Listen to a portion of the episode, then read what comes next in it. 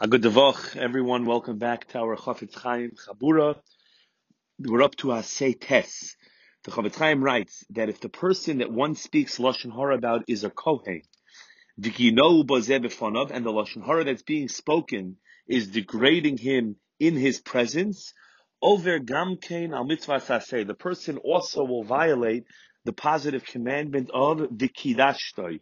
We just had in this parsha today the kidashta means that you should sanctify him, meaning referring to the Kohen. What does that mean? Says the Chafetz Chaim, Shenitzdavinu bozeh, that we are commanded with this asay, linoy vehen koved harbe, to give Kohanim an, ex- an extremely large amount of kavod, a lot of kavod. V'kiven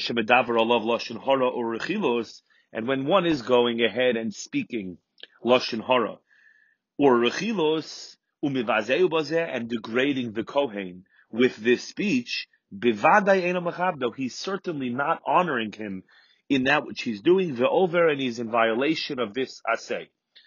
So the Chafetz Chaim is bringing the shita of the Rambam, the opinion of the Rambam, that this is a mitzvah asay the araisa of giving kavod to Kohanim. The Chafetz Chaim has said previously that when he wrote all these Lavin and Asein, one of the benefits of it would be that there would be certain halachos that people perhaps are unaware of that they would learn agav the um, the lashon hara aspect of it. So perhaps we'll just spend a few minutes going into what may not be such a well-known halacha, which is contained within this assay.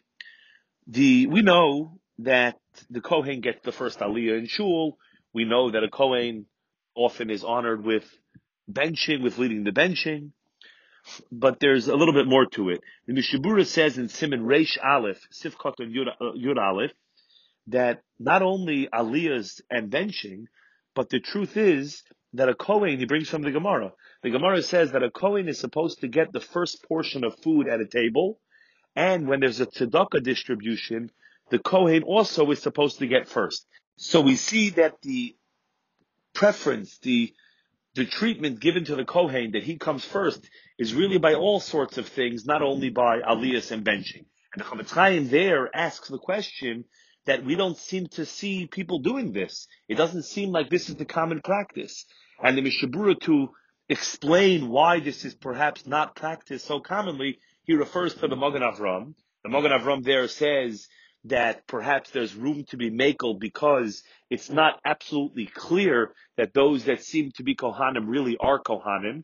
We're just going based on a chazaka, a presumption, but it's not something which is clear cut, and perhaps that's the basis to be makel. But the Chafetz Chaim's conclusion of the Mishnah Berurah is lechatchila bivada yesh Certainly, the best thing to do, certainly the proper thing to do, is to be careful to follow this halacha. Another halacha about from the mitzvah vikidashto. The Ramah at the very very end of Siman Kuf Chav Ches in Orach Chaim writes it's osir lehishtamesh bekohen afilu b'zman It is forbidden for one to use a kohen to have the kohen service him in in even an hour time. And the Mishnah Berurah there in Sifkat and Kuf Ayin Hey brings, what about if the Kohen is mochel? If the Kohen doesn't mind, he says, don't worry about it. I'm a Kohen. I know you're really not supposed to use me to service you, but I'm okay with it. So there's one opinion that says that's fine. Yeah, that would be okay. The second opinion says that no, that would not be okay unless either the Kohen is getting paid for his services or else the Kohen is another scenario which would be okay would be if the Kohen is serving a talmid chacham or doing something which is an honor for him to be doing, and therefore that's not diminishing the honor of the Kohen. And the Mishnah Berurah's conclusion there is that it's tov, it's good to be machmer lechatchila, to not use a Kohen to service you unless he's getting paid or it's his honor to, to do it. To have it, the Mishnah Berurah then says that according to all opinions, if he's going to be doing a service which is degrading, which is specifically degrading, um, then certainly bevada yesh certainly one should be careful not to do it. And as Hashem tomorrow, we'll discuss what's behind this assay a little bit. Have a wonderful vach and night.